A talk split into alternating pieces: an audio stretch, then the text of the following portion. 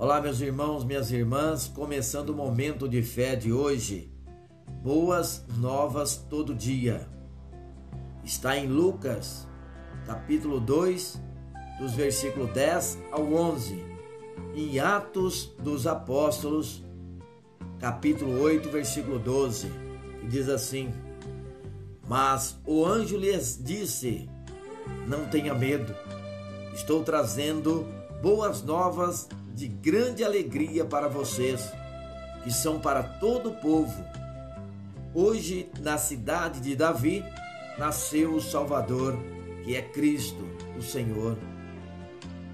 No entanto, quando Filipe lhes pregou as boas novas do reino de Deus e do nome de Jesus Cristo, creram nele e foram batizados tanto homens como mulheres. Quando estamos seguindo os passos de Jesus, todo dia é dia de novidades de vida. Em Cristo, nossa esperança é renovada, através dele recebemos direção e ânimo, mesmo em tempos difíceis. Essa é a maior diferença de quem tem Jesus Saber que com Ele somos mais que vencedores e que tudo contribui para que Deus seja glorificado. Em Cristo, as barreiras são superadas de fé em fé e de glória em glória. Mais do que saber das boas novas, cabe a nós anunciarmos essas boas novas para aqueles que ainda não ouviram falar de Jesus.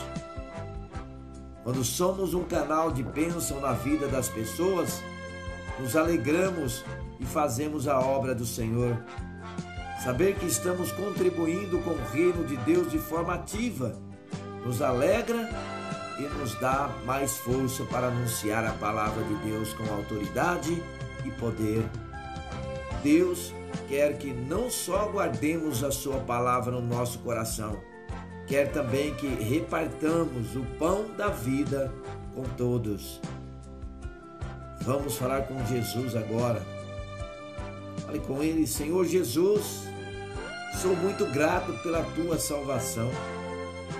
Não há nada mais prazeroso do que saber que fui salvo por ti, que me amas e quer me usar como um instrumento em tuas mãos. Usa-me, Senhor que assim seja. Amém.